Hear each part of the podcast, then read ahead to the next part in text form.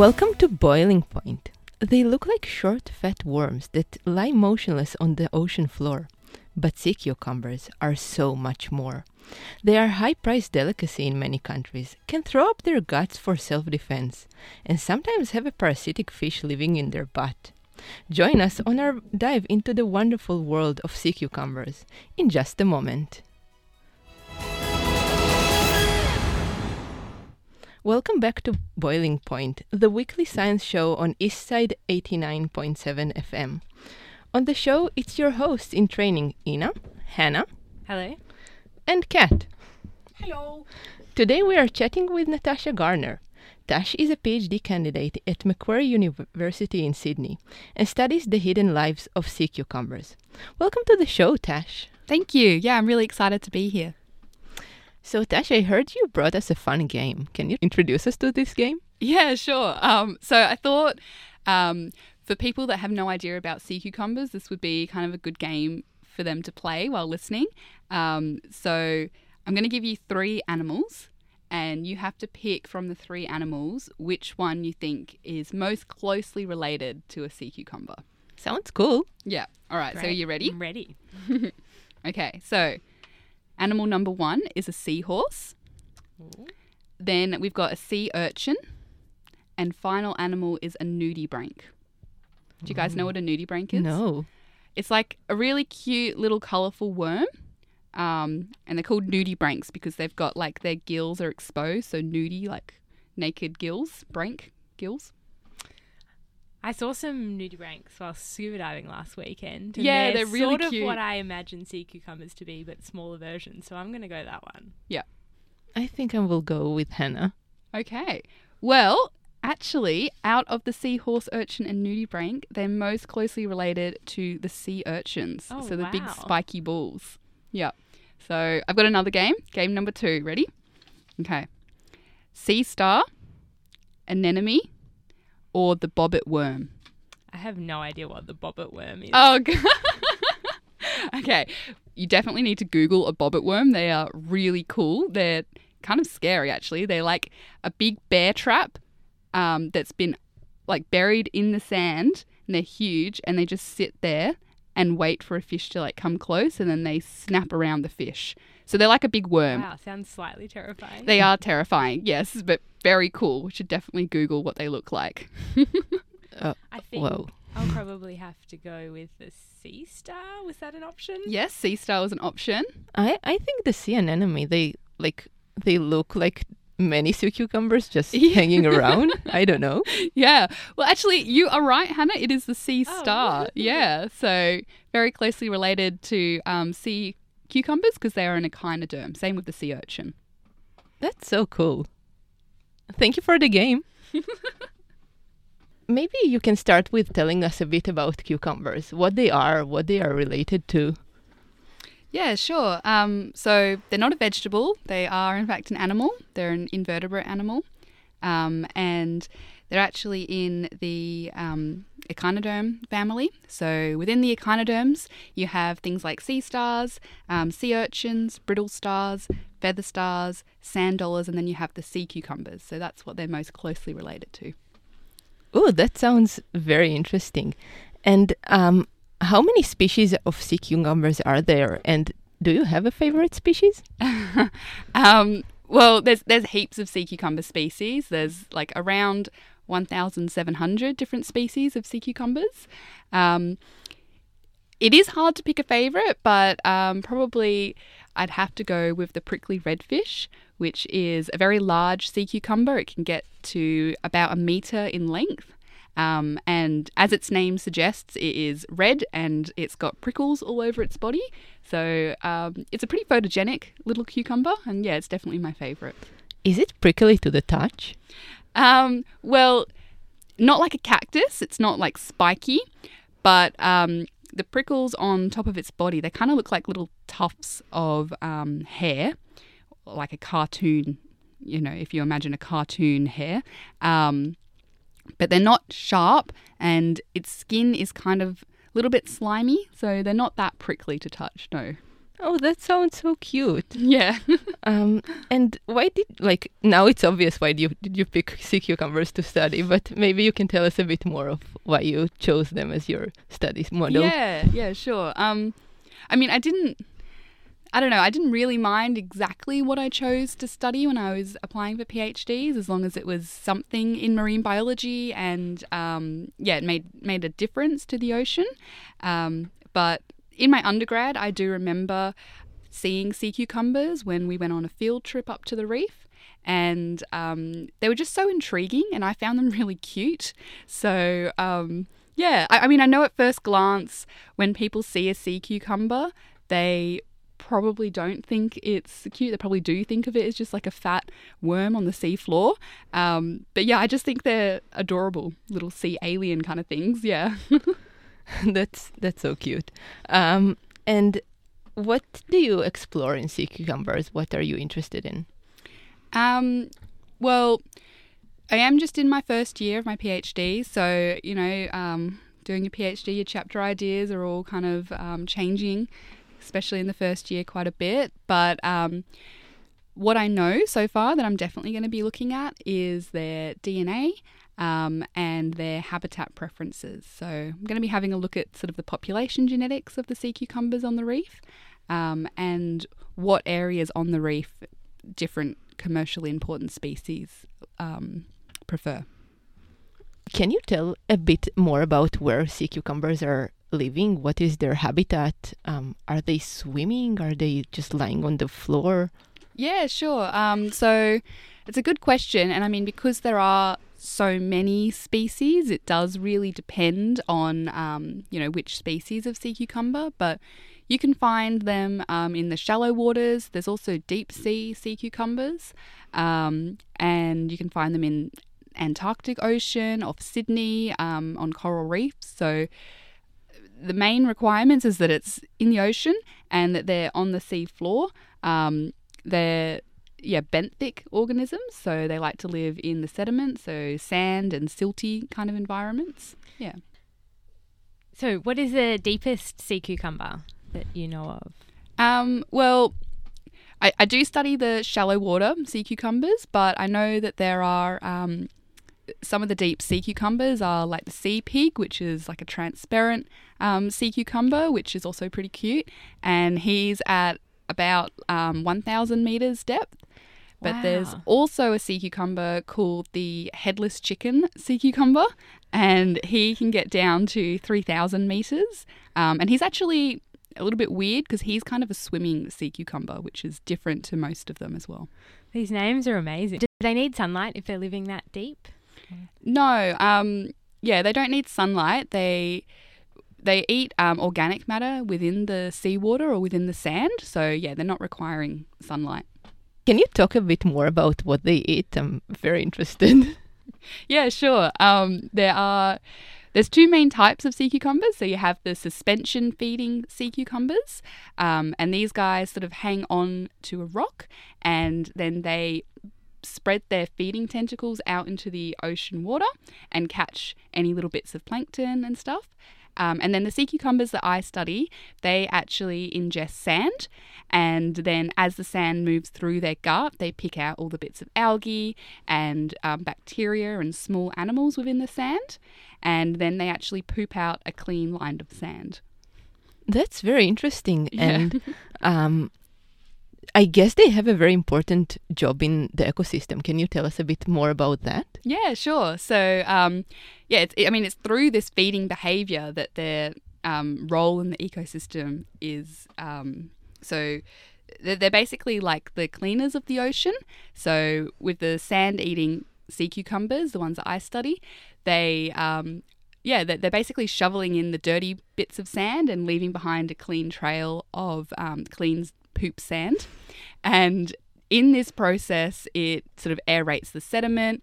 Um, it keeps algae from overgrowing, which is really important on the coral reef because if algal, um, the algal growth gets out of control, it can smother the corals. Um, and they're also cycling nutrients like carbon in this process. So it, it can actually have a positive um, effect on the coral in terms of like reducing ocean acidification as well. So they've got a really, yeah, really important role in the ecosystem.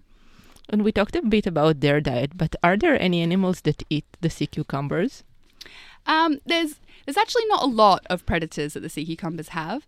Um, there, I mean, again, there's so many different species of sea cucumbers, so it is dependent on the species. Um, but yeah, some fish and some crabs will predate on the sea cucumbers. Um, you know, like the prickly redfish, which I said before is is massive. There's not a lot of predators that are going to be going after um, the prickly red, and some of them also have like toxins in their skin, which make them sort of inedible to predators. Yeah. Um, but I also heard that uh, people are eating them, and in China they are a prized food. Um, can you tell us a bit more about that? Yeah, yeah. So in China, um, they're a delicacy. So um, it's a cultural thing in China. Um, they're seen as like a symbol of wealth and a symbol of prosperity. So um, you often see sea cucumbers at like weddings and banquets at China in China. Um, and they're also used in traditional Chinese medicines. Have you ever tried a sea cucumber? Do you know what they taste like? Uh, no, I haven't um, myself. I'm actually a vegetarian, but I have heard from friends who have eaten them that they don't have a distinct flavour, um, but they do have a very distinct texture. So they're really, really chewy. Um, yeah, they don't sound very appetizing to me. Mm. Intriguing. Are they protected in Australia? Or no? Um, no, well, they're not protected. No, but they are fished on the Great Barrier Reef, um, and you can actually you can get sea cucumber in Chinese restaurants in Australia as well. oh wow. So yeah, I've also heard that uh, they are used like in cream or face cream industry, like for collagen. Have you heard about that? uh, yeah, I have. I'm not. Um, I, I'm not sure if there's any scientific backing to this or not, but yeah, I haven't really looked into putting sea cucumber on my face. Who doesn't want to have the um, smooth skin texture in their in their face like a sea cucumber, right? I mean, how tempting! nice slimy texture. Yeah. So, uh, does the harvesting of the cucumber hu- hurt their conservation status? Well, the um, unsuspe- unsustainable harvest of any animal definitely um, harms their conservation status. Um, and that is why it's really important to fully understand the ecology of um, any commercial species, um, which is what I'm trying to do in my PhD. And there have been unsustainable sea cucumber fisheries um, in the past, which have led to you know fishery closures, and um, some of the sea cucumbers are now on, um, like they are now threatened, and they're on a the CITES list, which is um, a list of like endangered species where um, their trade is limited um, within the world. So yeah, one of the sea cucumbers, the black and white teat fish, they are on the CITES list as well. I'm just amazed by some of these sea cucumber names. yes, um, the common names are all yeah pretty wacky. Yep. Do you know of any species that got extinct, unfortunately? no, I don't actually. No. That's cool. that's that's happier for us. Yeah, that's yeah, that's a Um, good thing. And on a more cheerful note, I heard that uh, some parasitic fish are living inside the cucumbers. Can you tell us a, a bit more about that? Yeah. Um, I'm not sure if it's a cheerful note for the sea cucumbers or the pearlfish, but yes, some sea cucumbers have um, parasites that live in their bum, and um, one of the most famous ones is the pearlfish. And um, you get you get parasitic pearlfish, so they not only live in the sea cucumber's bum, but they also um, will nibble on the gonads from. So they're eating the sea cucumber from the inside. But then you also get um, different species of pearlfish, which are just commensal, and they um, they just decide that sea cucumber bud is the perfect place to make a home, but they're not actually eating the sea cucumber. Um, I, I will not judge them for, for their home preferences, I guess. Um, Yeah, you can actually get like a whole family of pearlfish sometimes in one sea cucumber. and I think I think the record was 15 pearlfish in one sea cucumber. Do they leave the the sea cucumber, or they just live there and hang out only there, or do they swim outside and return? Yeah, they they do leave. They don't spend their entire lives shut in. Um, uh, especially the commensal ones, they come out to feed, and then they just sort of use um, the sea cucumber as their their home. Um, but actually, some sea cucumbers have evolved to. Um, they've, they've evolved a bit of a funny um, mechanism to keep pearlfish out. So, some sea cucumbers actually have anal teeth. So, they have um, no teeth in their mouth, but they have five teeth around their anus that um, makes it a lot sharper for any pearlfish or anything else that wants to try and get inside. That's very cute. um, and you talked a lot about how sea cucumbers are pretty dangerous. They have toxins in their skin and teeth in their bum. Uh, but I also heard they have another defense mechanism. Could you maybe talk a, a bit about that? Yeah. Um, are you talking about when they um, uh, throw up their guts, I guess? Yes. Yeah. um, yeah. So the scientific word for that is um, evisceration. So, yeah, when a sea cucumber is really stressed out, so maybe um, a predator's trying to eat it, or um, uh, a scientist is trying to measure it sometimes, um, they, they get really stressed out and they actually expel their internal organs out of their butt um, quite rapidly. And it well, their guts kind of look like um, kind of looks like noodles or um, like a really strong sticky spider web, and it is really sticky. Like I've as gently as possible tried to pick up a sea cucumber before and it has eviscerated over my hands and stuck my fingers together so it's very very sticky um, and hard to get off your hands um, but it doesn't kill the sea cucumbers so although they're like yeah ejecting a lot of their internal organs, they can actually regrow these internal organs, but it's it's definitely an extreme um, measure that they're taking. I wish I had this mechanism. Maybe on a Friday night, you might. yeah. Um, and you talked a bit about the, uh, the fact that you're harvesting uh, DNA from them. Uh, what are you studying, and how do you harvest DNA from sea cucumbers? Yeah, um, so I'm focusing on just a few species for my DNA um, chapter, and I'm focusing on commercially important species. So the prickly redfish is one of them, um, and the black teatfish is another one. Um, and what I want to, what I'm aiming to find is whether or not the population of these species on the Great Barrier Reef is just a single population, um, or if there are multiple populations within the Great Barrier Reef. Um, and I mean, the reason I want to find that out is because the sea cucumber fishery treats it as one population, which it might be, but we might actually find that there are multiple populations that need to be managed separately. Um, and how I get the DNA um, is on the underside of a sea cucumber, they actually have thousands of tube legs. So, um, just the same as like a sea star, if you've ever picked up a sea star and looked underneath, those are tube legs. Um, and I just take a small sample of the tube legs. So, I cut off about 10 of them. Um, it doesn't kill the sea cucumber, and we think that they can probably regrow those tube legs. But I do, yeah, I do cringe a little bit every time I have to take a little snipping of my little babies. Um, and I definitely tuck them back in, in a nice little bit of sand and wish them, you know, well on their way and thank them for their contribution to science. And um, how do sea cucumbers reproduce? Um, is like, do they move and find a mate, or is there any other way that they do that? Yeah, they're. Um, it's kind of cool actually. It's a good question. They they are external fertilizers, so they kind of spawn like coral does, and you do get male and you get female sea cucumbers.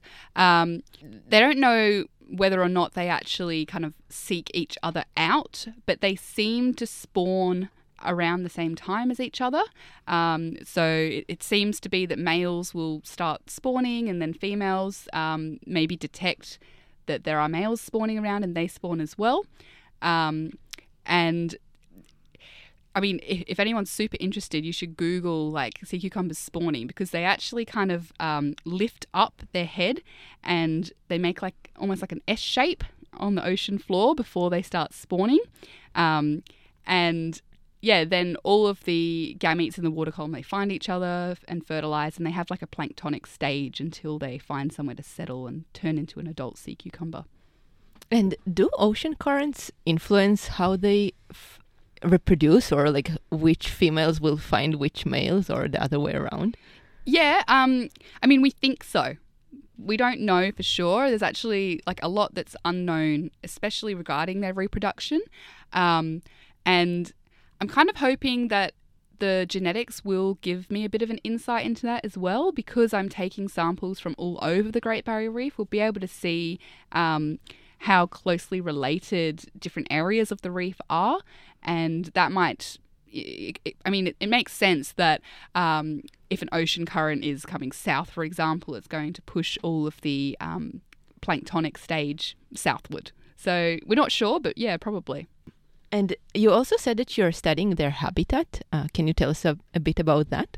Yeah, sure. So, um, I guess, like I said earlier, every different species will have a different preference for their um, where they want to live, and um, I'm I'm studying again some of the commercially important sea cucumber habitat preferences, um, and I'm actually using photogrammetry to do this part. So I'm taking heaps of photographs of areas where we find sea cucumbers um, and stitching together orthomosaic models. And then I'm having a look at what habitats we find those sea cucumbers in. Um, but I am also part of a, a larger sort of group of people that are having a look at the reef and at sea cucumbers. Um, and yeah, they're using different technologies to have a look at habitat preferences as well. And what other technologies does your group uh, use to study the sea cucumbers? Um, well, some people are in our group are using drones, um, and we also have an ROV. So it's like a little submarine or a, like an underwater drone, really. Um, there is a paper published from our group from um, Macquarie University that was using drones to fly over a shallow part of the reef and um, locate sea cucumbers, figure out the biomass, so how many sea cucumbers there were in that shallow part of the reef. Um, and yeah, they were able to extrapolate a lot of data that way. But drones are only good at seeing through um, the water in shallow areas. So in the deeper areas, the drone can't actually count or see any sea cucumbers. Um, that's why we've got the ROV. So um, yeah, we've got a little blue robot. Um, I'm not super involved in that part of it. There's people from the University of Newcastle that are, and they are. It goes down there with a camera as well, just like a drone, and it takes um, footage of the sea floor, and they're able to count how many sea cucumbers are in the deeper parts of the Great Barrier Reef. Is it easy to find sea cucumbers with the drones and the ROVs, and even when you're diving? Um, it can be, yeah. Uh, I mean, there's a lot of factors that go into it, and you know, I I travel to fished reefs and also green zones where there's no fishing of sea cucumbers allowed, um, or anything for that matter, and we we definitely find it easier to find sea cucumbers in areas where they're not fished. Um, in terms of like with the drone and the ROV, um, we have to have perfect conditions really for the drone to be able to see it, and it needs to be in a shallow area. Um, but yeah, we, we can see, especially the bigger sea cucumbers from the drone footage. Um, and on the ROV, yeah, you can you can pick out sea cucumbers on the sea floor. I mean, they're very distinct, especially on like an area that's just sandy. Um, to see like a big kind of you know sea cucumber shape on the floor, it's it's yeah, it's easy to pick out. They're quite distinct. And can you tell us a bit more about um, a recent field trip you had uh, where you dived and collected some information about the sea cucumbers? Yeah, sure. So um, I've just come back from field work on, on the reef. Um, we on this trip we left from the Whitsundays and we actually travelled north up to Townsville, um, stopping at a few of the coral reefs on the way up there. Sounds amazing. Yeah, I mean, um, it was work, but it was a very lovely place to be, you know, doing hard work. Um, but yeah, we we were up there um, doing a couple of projects, but I was up there specifically collecting my DNA sample. So yeah, in the water, looking for sea cucumbers, um, and then taking a little tissue sample. Do you have a favorite moment from this field trip that you loved the most? Um, let me think. Well, I definitely loved like as I was collecting the DNA from like the prickly redfish sea cucumbers. I loved seeing the variety of the individuals because yeah, they do all look similar and they're obviously the same species, but there's also like a huge variety amongst them. So you get really red looking ones, um, orangey sort of ones, and we even found like a few um, blacky grey sort of coloured ones as well. Um, and and some of them like we found a really small cute one that probably only weighed like 1.5 kilos which is does sound big it is big for a sea cucumber but then we found one that weighed up to 8 kilos so there was quite a lot of um yeah Wow. So how so how big do these cucumbers get? I think in my mind I was imagining them to be a lot smaller than they are. Yeah, no, they're they're giant. This this particular species, um, they they're about like a meter long. Wow. Um, some of the big ones. now I understand how the drones can spot them. Yeah, yeah, That's that's true. I actually, on one of the um, days I was out there, I pulled my back because I was lifting up two of them at the same time. So it was like, I don't know, 12 kilos of sea cucumber that I was trying to lift up onto the boat. Um, yeah, so I had to sit the next day out. Heavy animals. yeah, work safety comes first, guys. They sound so cute. Can you raise them as your pets or is it not allowed? Just asking for a friend. Um,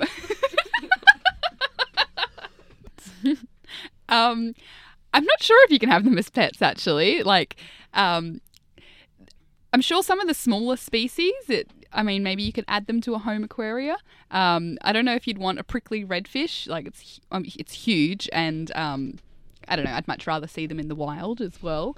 Um, but it, it would be interesting. I mean, some of the species we don't know how long they live for as well. Like, I mean, potentially they live for decades. We just have no idea. Um, yeah, I don't know. I, I feel like it would be difficult to keep them in an aquarium though, because you just because of the food you have to feed them. Uh, where can you, like, just me, not a scientist or not a sea cucumber scientist and not a person who dives, uh, can you see them in like aquariums in Sydney? Um, I think that they do have sea cucumbers like at the touch pool at the aquarium.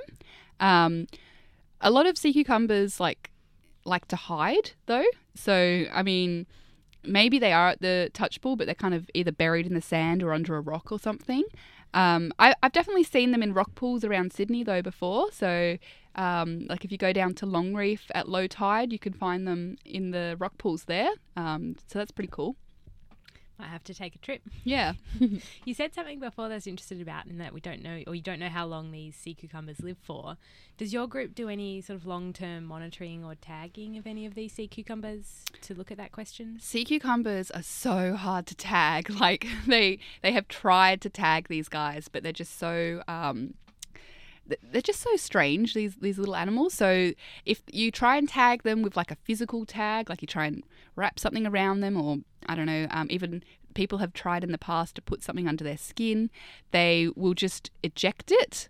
Um, or if it's tied around their body, they'll just split themselves into two, um, or they will It's a bit extreme. yeah, they just like refuse to be tagged. Um, people have tried to like tag them with fluorescent dyes before, um, and that just either kills them or they eject the fluorescent dye out of their body.